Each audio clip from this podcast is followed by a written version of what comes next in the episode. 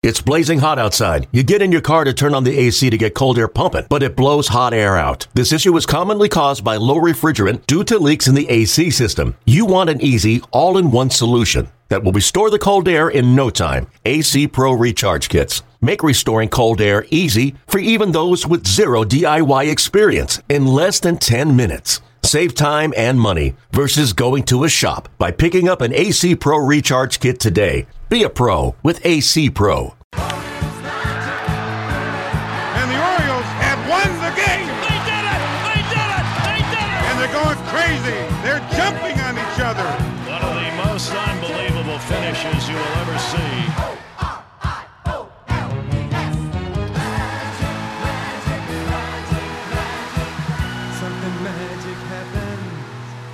And welcome to it. Thanks for being with us here on Orioles Magic, the podcast presented by Miller Lite. Brett Hollander and Jeff Arnold with you. And Jeff, it's great to see you with a little bit of a different background for some of our viewers right now for you. Where are you? In the woods? Well, I'm in Pennsylvania. This is still uh, where I've been doing the podcasts and other things that we're doing from. However, there was a little bit of a problem with my computer hard drive. I got a new one just before I left for spring training. The hard drive crashed, so have to send it back to the person who provided it. And so I am actually relocated downstairs, going off the iPad, which is mounted just to make it look a little bit better. And I'm sitting on a couple of different pairs of books right now um, to to be a little bit, you know, to make it look a little bit better uh, as far as um, appearance goes. Uh, but uh, you know, my my butt's not too sore at this point, and uh, I'm happy to be with you for another That- week of the podcast. That does sound pretty uncomfortable. I'm not going to lie to you. Uh, all right, coming up as our guest today is uh, someone you go back with many, uh, many years actually uh, throughout his time in the Orioles minor league system, and that is Stevie Wilkerson. Interesting guy who you know is really like a Swiss Army knife. The amount of things he can contribute to a big league roster. This is the way that he really was the second year that I saw him in Frederick. I mean, the first year he was predominantly a second baseman, and then he played some shortstop. And then it was year two where they began moving him all around the the infield and the outfield. I mean, it's funny to to to think that last year he led the Orioles in total games played in center field when he made his lifetime, according to him, lifetime debut in the outfield when he was with the Frederick Keys a couple of years ago. And I remember the first game he actually played in the outfield, which we talked a little bit about in this podcast. And he was playing in right field. The center fielder was Austin Hays. And Wilkerson ended up making a diving catch in right field in the game. And and also later on in the podcast, he talks a little bit about uh, playing a variety of different sports. Some he does left-handed, some he does right-handed. But he's a, he's a freak athlete who can play all over the diamond and who also uh, now has got his very own pitching glove, uh, something that he did not have uh, of his own last year. Clearly a freak athlete. That is a a good way to describe him. He goes through the litany of sports he plays and played, and someone who could have played college football uh, in a sports hotbed of Georgia, uh, where he uh, really came of age, and then to play ACC baseball at Clemson, being a star there, and now making to the big leagues. This is a guy with 10 home runs last year, Jeff.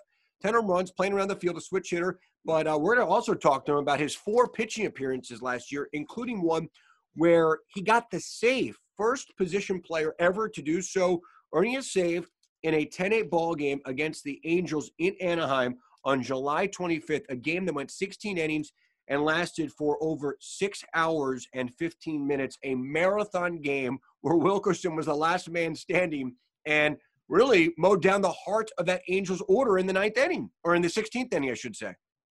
The last guy who he retired is going to be in the Hall of Fame in Albert Pujols.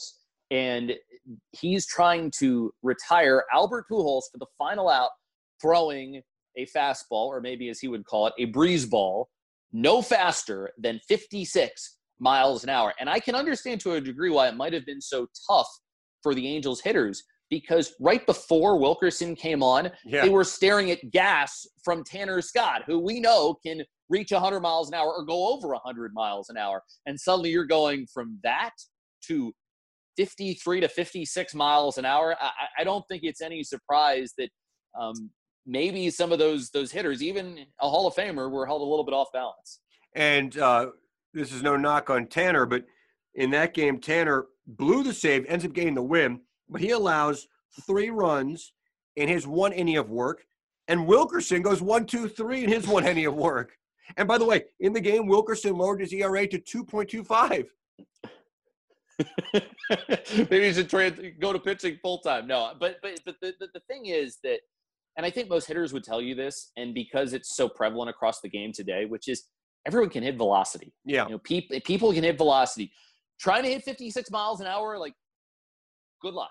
Like that's It's that's just not in their timing mechanism. No, and, and he even said it in the podcast how he remembers when he would face position players in minor league games and how Wilkerson, he's like, I never did well against those types of players. So you go to major leaguers who all they're seeing is, especially at that time in the game, maybe not the 16th inning, but end of game, 95, 96, 100. And then suddenly you go to 55 miles an hour. That's a that's a pretty tough margin to, to make up. And and maybe could explain why he went one, two, three, because he just kept throwing in strikes. All right, well, let's do it. Let's get to it. On today's episode, Stevie Wilkerson. And joining us right now on Orioles Magic, the podcast presented by Miller Lite, is Orioles super duper utility man, Stevie Wilkerson, who puts the uh, super in utility man, given what he did last season. Stevie, how are you holding up? I'm doing well. How are you guys? Everyone good?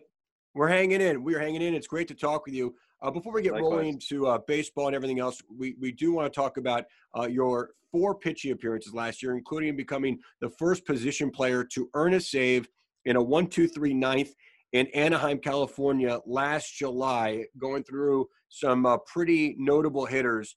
Uh, tell us about that experience and getting the ball in a 10 8 game and closing it down like you were Mo Rivera.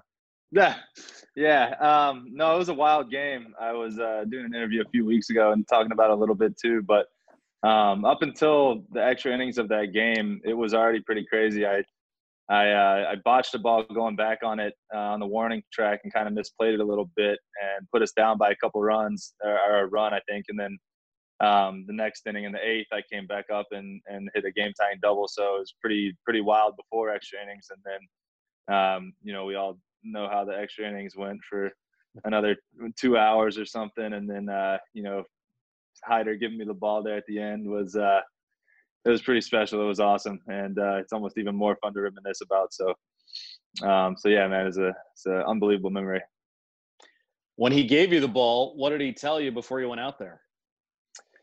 So we had we had just run out of pitchers um, after Tanner came in, um, throwing you know two innings for two consecutive nights, and we were completely out of arms. So when we came back into the dugout, um, he said, "Hey, you got the next inning? You good?" And I was like, "Yeah, let's do it." And um, and at that time the game was tied, and then VR comes up and hits the two-run jack, and uh, and Hyder, I was on deck. I think I was about to hit, and then I came back in, and uh, he looked at me. He's like, "You still got this?" I was like, "Yeah, bro, let's go." So um, so yeah, that's kind of how it went down, but it's pretty cool. So you're throwing, you know, mid 50s. Okay. Uh, what would be your if you you know were just throwing from a mound and wanted to throw it straight? I mean, if you were from center field trying to throw someone out second base, what's the vel- velocity on that? Uh, to be honest with you, Brett, I'm not exactly sure, um, but I think I could run it up in the 80s somewhere. You know, I don't. I'm not gonna hype myself up and say I can touch 90 or anything, but um, I think I could ramp it up a little bit in the mid 80s, something like that. So what would you call that pitch that we saw uh, from you last year in Anaheim? Is that is that a I- knuckleball? I, I know you're trying to set me up for, for me to say I'm something silly here, but um, no, I don't know. Gravity ball, breeze ball. Uh, you know, it's got a couple names. Um, I don't know. Honestly, yeah. Looking at it on video, it's kind of funny how it does move. But um, no, honestly, I was just trying to float the ball over the plate. Um, I had warmed up a few pitches like before my first outing in the batting cages in the tunnel, and I was kind of just flipping them in there and just seeing if I could throw it over the plate, and that was working. So I was like, that was kind of my approach. Just just throw it over the plate, and I think it progressively got slower and slower when um, I kind of saw how because I know how hard it is to hit against position players. It's brutal, um, but and the slower the the more difficult. So I was able to slow it down, slow it down, and then when I got to about 53, I think that's as low as I could go. But yeah, that was kind of my approach to it.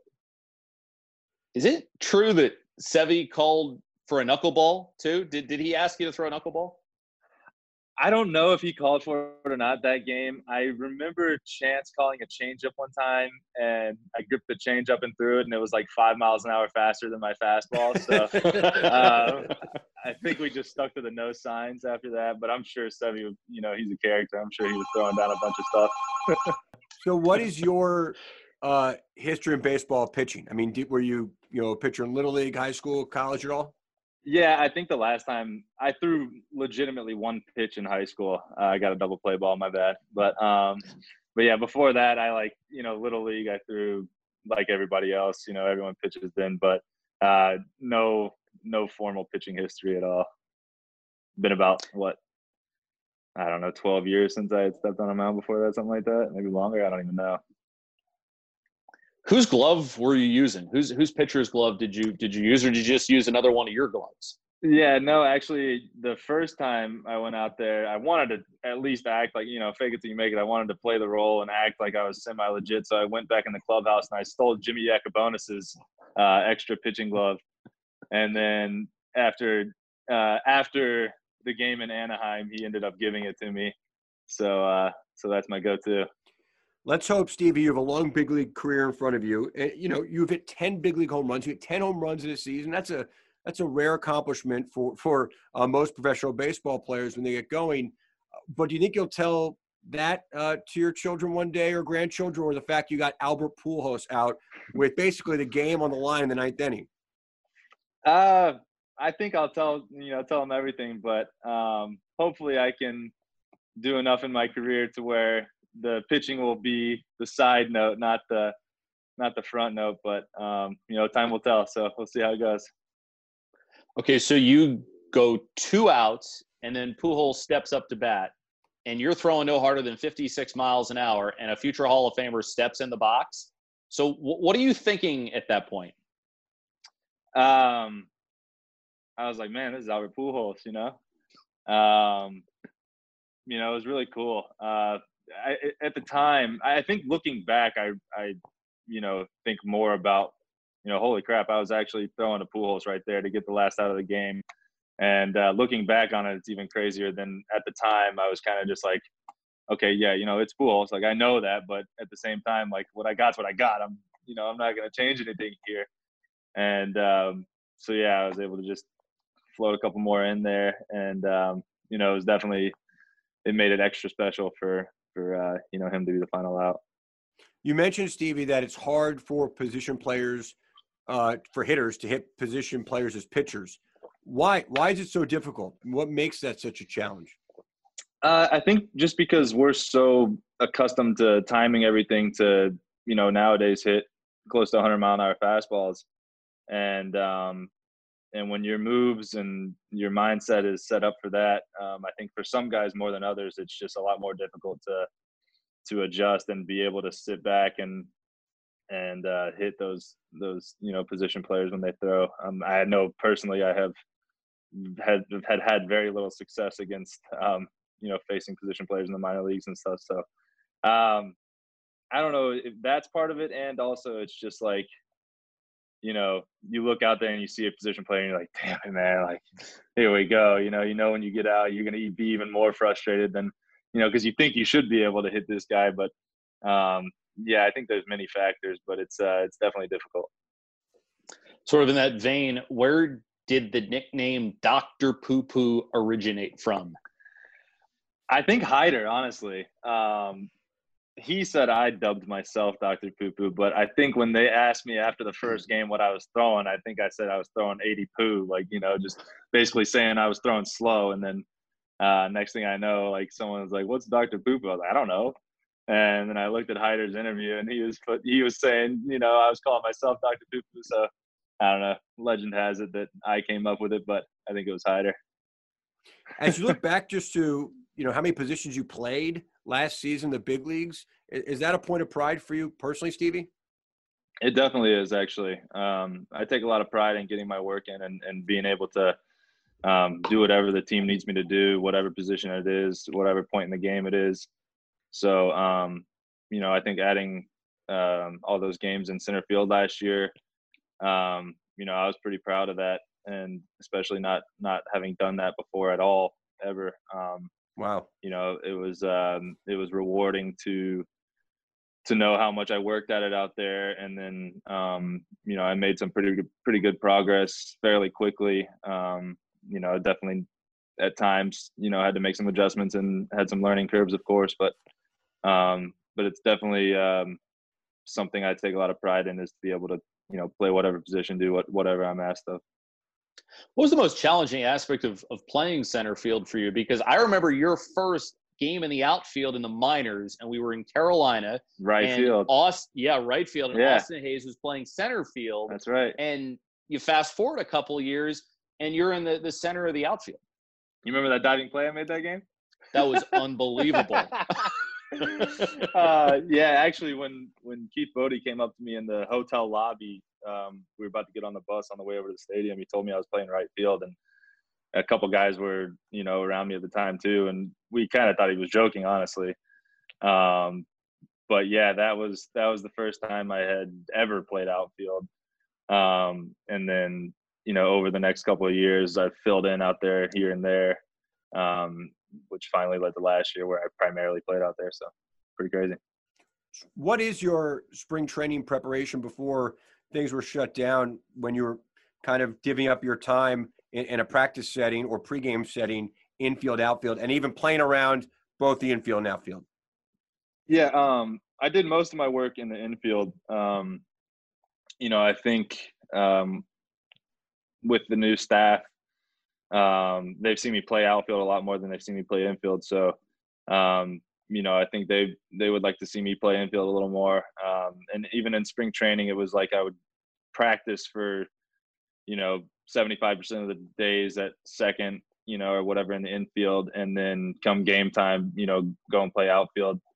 Um, so it was it was definitely divvied up, but um, but since I had more time in the outfield last year, we definitely put a little more work in in the infield this spring training.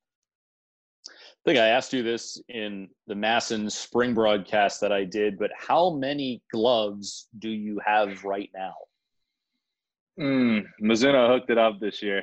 Um, they even gave me a pitching glove too, so that's pretty funny. But um, so you weren't I don't know. joking about it. You, you said you're like, it's like I got a new pitching glove and I'm practicing Well, I- breeze ball. So it's true. Okay.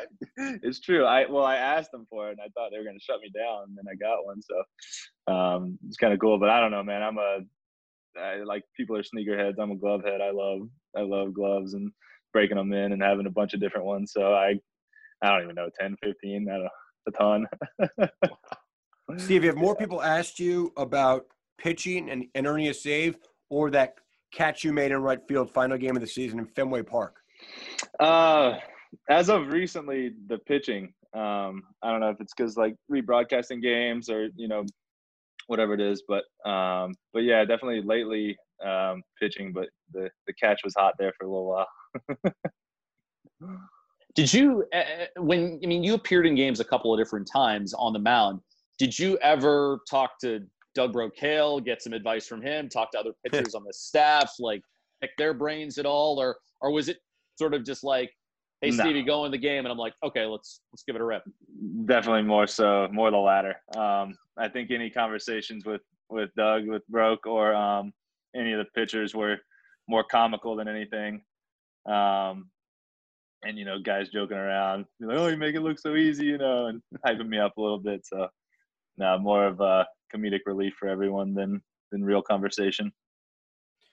Let's go back to last year offensively for you. Uh, the 10 home runs. Were you surprised by that number? Getting to that double digit number in, in a big league season? Um, I don't know. I wasn't surprised about it. Um, yeah, I was proud of it, and I think I could have done better. Um, but you know, hitting double digit homers in the big leagues is definitely an accomplishment, and um, and you know, yeah, like I said, I was proud of it. But um, you know, as I've gone through it a little bit now and learned, um, you know, I think I could have done better. I think there's more in the tank, and um, you know, I went through some, and every year you're going to go through them, but um, you know, I had a couple tough months where it was like I got off to a hot start, and I think in May I hit, you know, four homers or something pretty early, and then after that. Um, you know, a little more sporadic, and and my hard contact was more inconsistent. So um, you know, as you play more, you learn more, and uh, you're able to reflect on it and build on it. So um, yeah, I guess I wasn't super surprised, but um, but it was encouraging, and um, you know, it's encouraging to know that that I am capable of um, you know performing at a at a decent clip up there, and um, and yeah, like I said, I think I think I can improve on that. Is the consistency tough because you're playing all these different positions, so you have to get your work in every day, someplace different, and then you also have to maintain two different swings as a as a switch hitter. Did did that maybe affect the consistency a little bit? Um, I think it was tough to be consistent because it's baseball and it's really hard. And um, switch hitting is definitely um, extremely difficult, and especially you know looking back on last year, I didn't hit right-handed, you know, hardly at all. Hit well right-handed, and so I was putting a lot of time in into my swing, my right-handed swing and approach, and um, you know, spent a lot of time thinking through things and working through things. Um, so I don't really think that moving around defensively, uh, you know, has any um, ramifications on offensive performance. I think you have plenty. We spend a lot of time at the field. You have plenty of time to to get all your work in. So, um, so yeah, I think it's just a matter of um, learning and and making proper adjustments and um, you know still still when you step between the lines that uh, you got to understand that it's all about competing and everything else has to be shut down. So, you know, it's all a learning process. Stevie, how much contact have you had with teammates during this period? And, and how much are you looking to reach out and others reach out to you?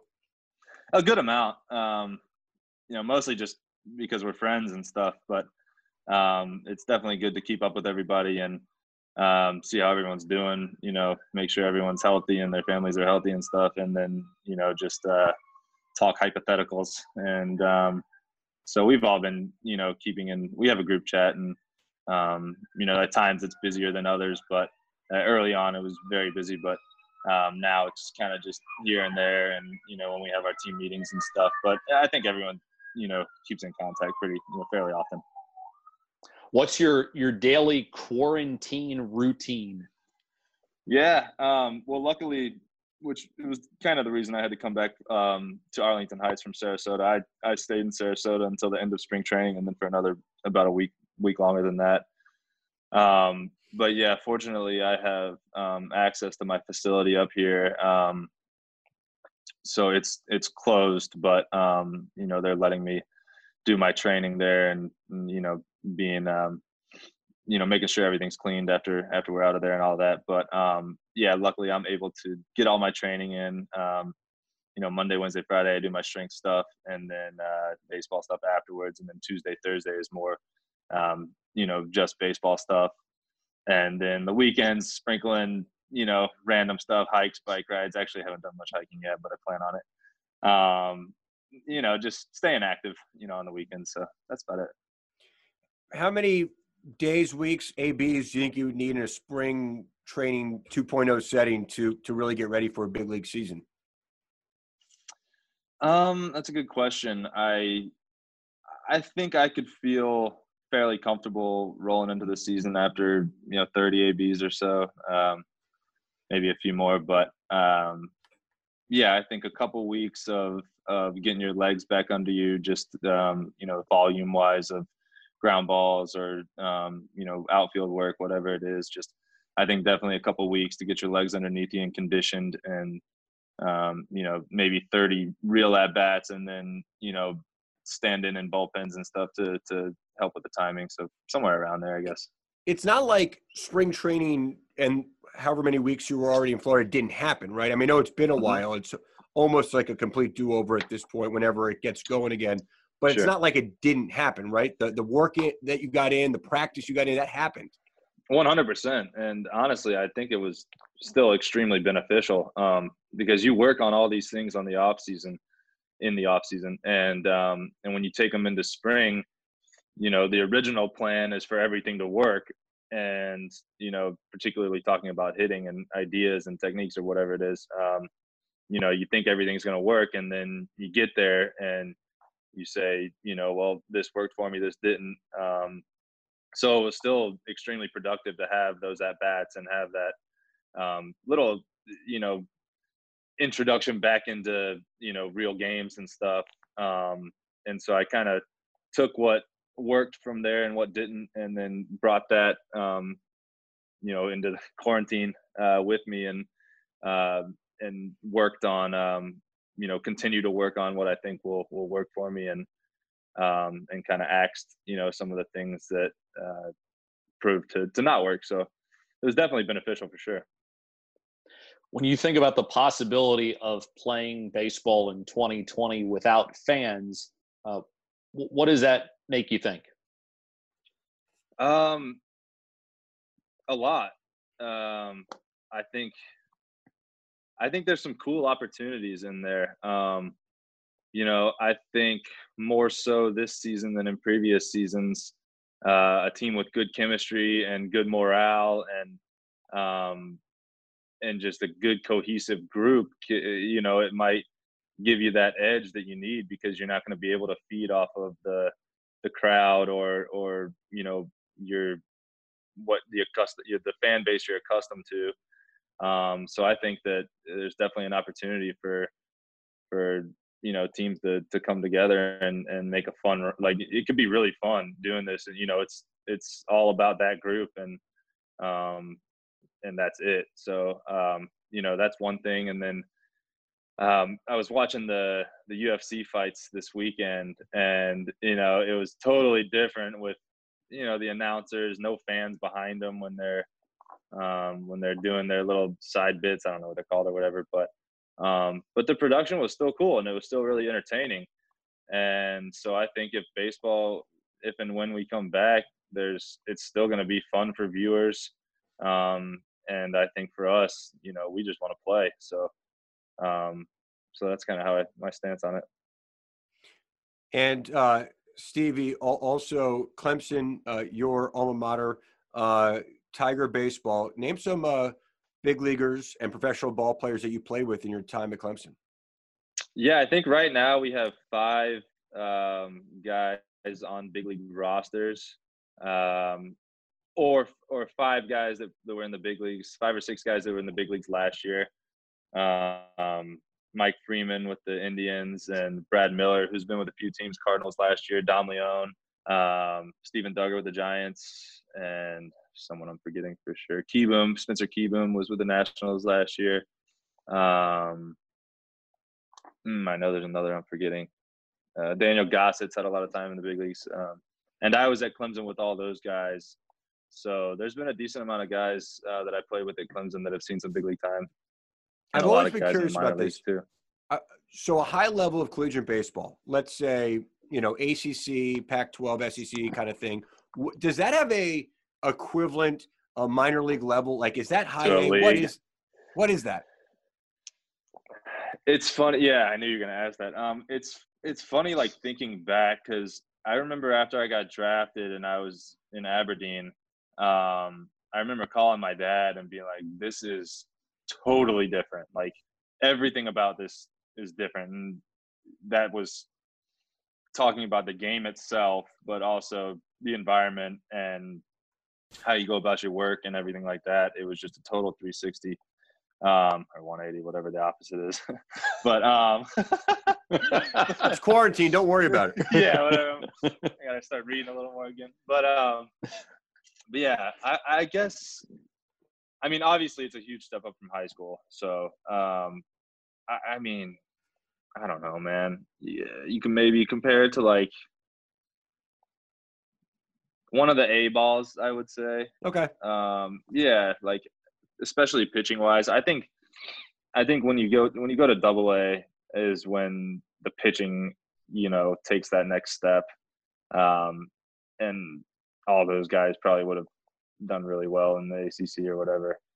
But um, I guess that's the best comparison I could do. I know that wasn't a great job, but um, yeah, something like that you have lots of great stories, um, but my favorite might be the story about how you learned slash decided to switch hit. Tell us the switch hitting story. Mm, way back. Um, okay. So when I first picked up a baseball bat, I was playing T-ball in the church league. And my dad's a good athlete. He played, you know, four sports in high school, um, but none of them were baseball. So I pick up the bat and um, it was one of our first practices. And he goes, Why are you hitting on that side of the plate? Everybody else is hitting on the other side. And I was swinging lefty at the time, and everyone else was hitting righty, you know. So I was like, All right, I don't know, you know, I'll, I'll swing righty. And so I started hitting righty then and basically hit righty all through the little leagues and everything. And then in eighth grade, I was working with um, a buddy in the neighborhood who was playing in the minor leagues for the Tigers at the time. He he played college ball at Vanderbilt, and he was in the in the minor uh, the Tiger system. And so I go over to his house. He had a little uh, batting cage in his backyard, and I started, you know, taking some lessons with him. And um, and one day I was just messing around. I'd been hitting righty for years, and I picked up the bat and took a couple swings lefty. And he was a switch hitter too. And he goes, "Man, he's like that lefty swing looks better than your righty swing." I was like, "Really?" And he's like, "Yeah." And so I'd mess around like every you know we'd still mainly work right-handed, but we work left-handed a little bit too, and he because he thought something was there, you know.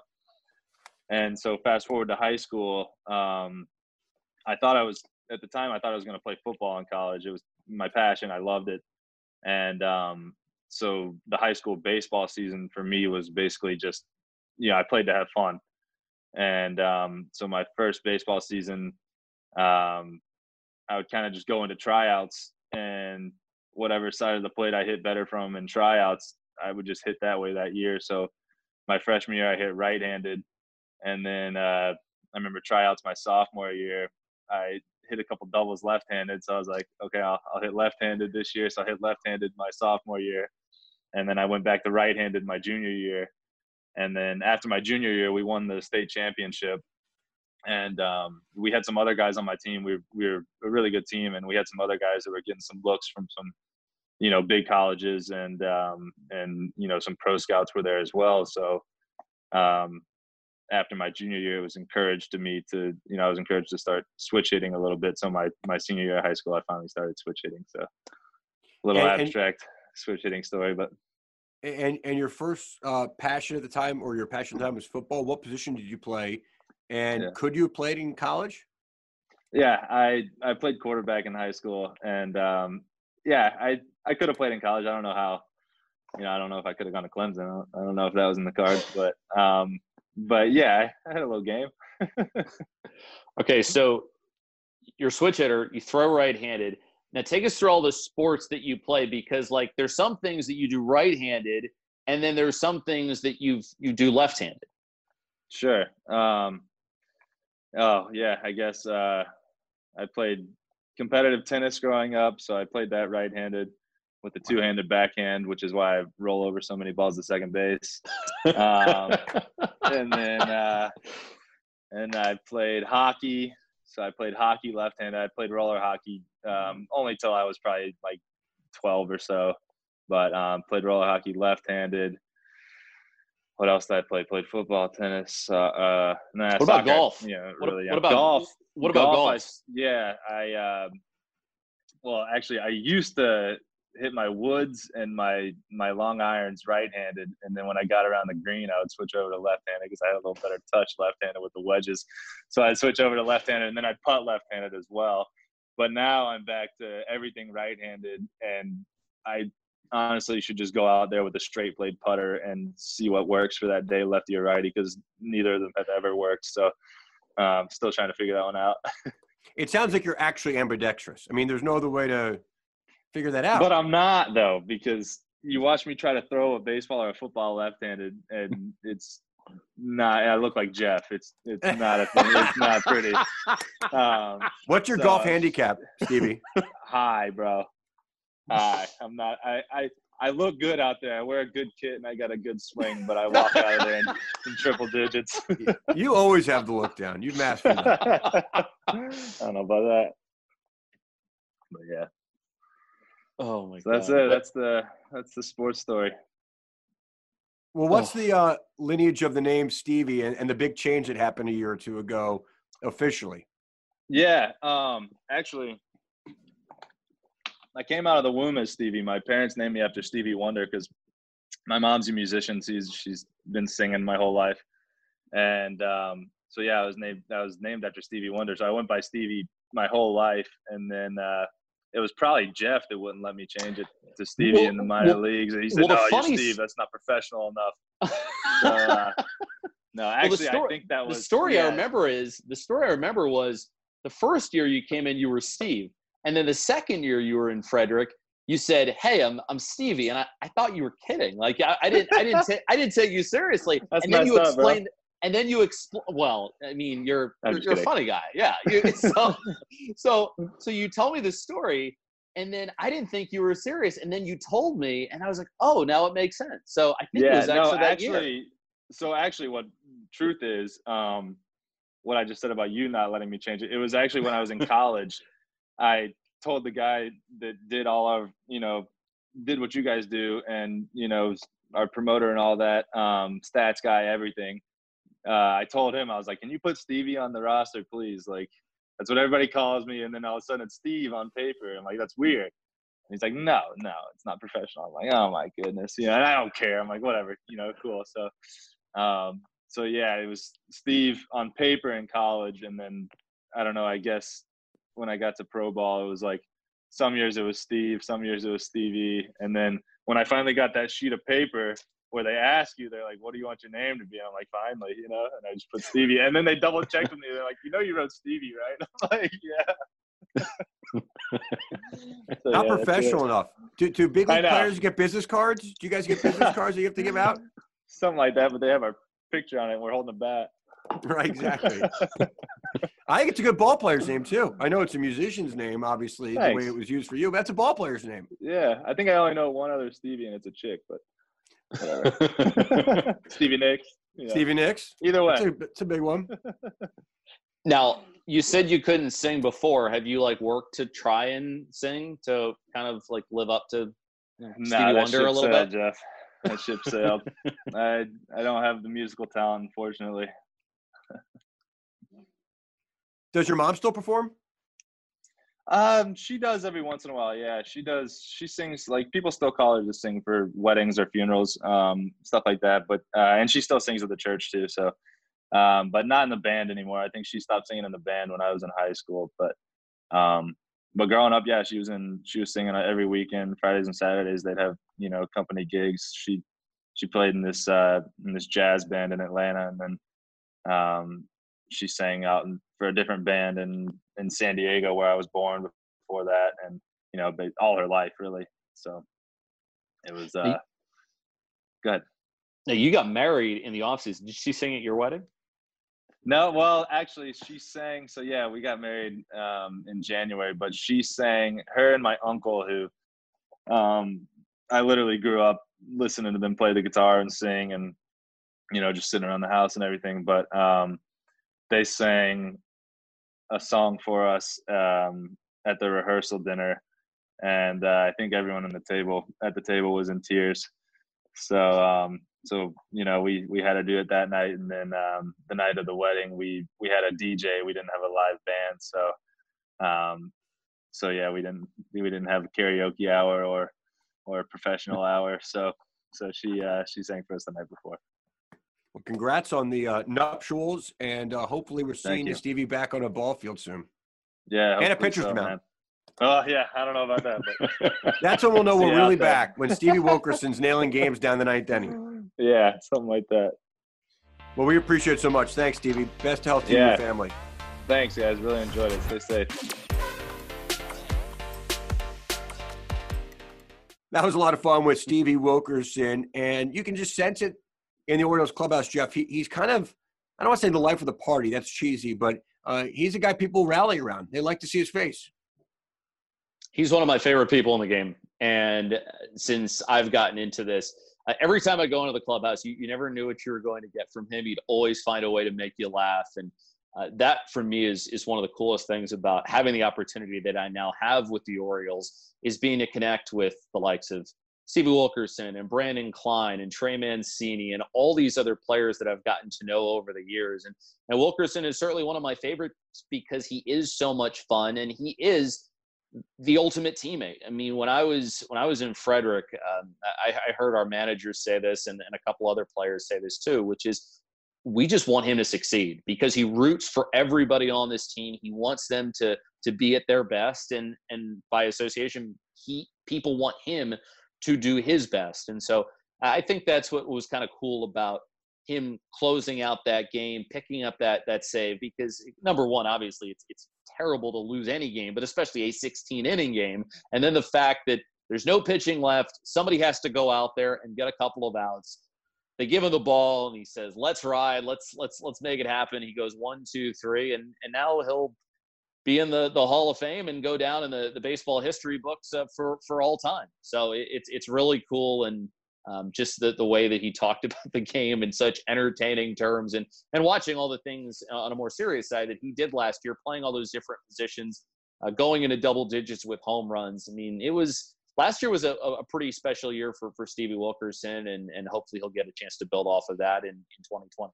Yeah, it certainly makes him a commodity, if you ask me, in today's game to have that sort of versatility. Jeff, I know uh, throughout our many platforms with the Orioles. There's a lot of great content out there. Tell us about what's cooking right now. Yeah, one of those is Birdland Insider. A new blog is available on Orioles.com. And like we said, it's called Birdland Insider. Insider content includes current and past Orioles magazine articles, photo essays curated by team photographers. There's some great photographs and the, the ones that I've had a chance to look at. Uh, Q&As with players, prospects, spotlights, and much more. For updates, visit Orioles.com slash Birdland Insider or follow on Twitter at Birdland Insider. And I'm going to say from a personal perspective, I check Birdland Insider every single week. I read everything that is up there. The content is great, and it's it's also really cool for us to check some of it out uh, Brett, um, I saw Bill Stetka has done a little bit of work on this, and then some of the other great Orioles PR staffers have as well.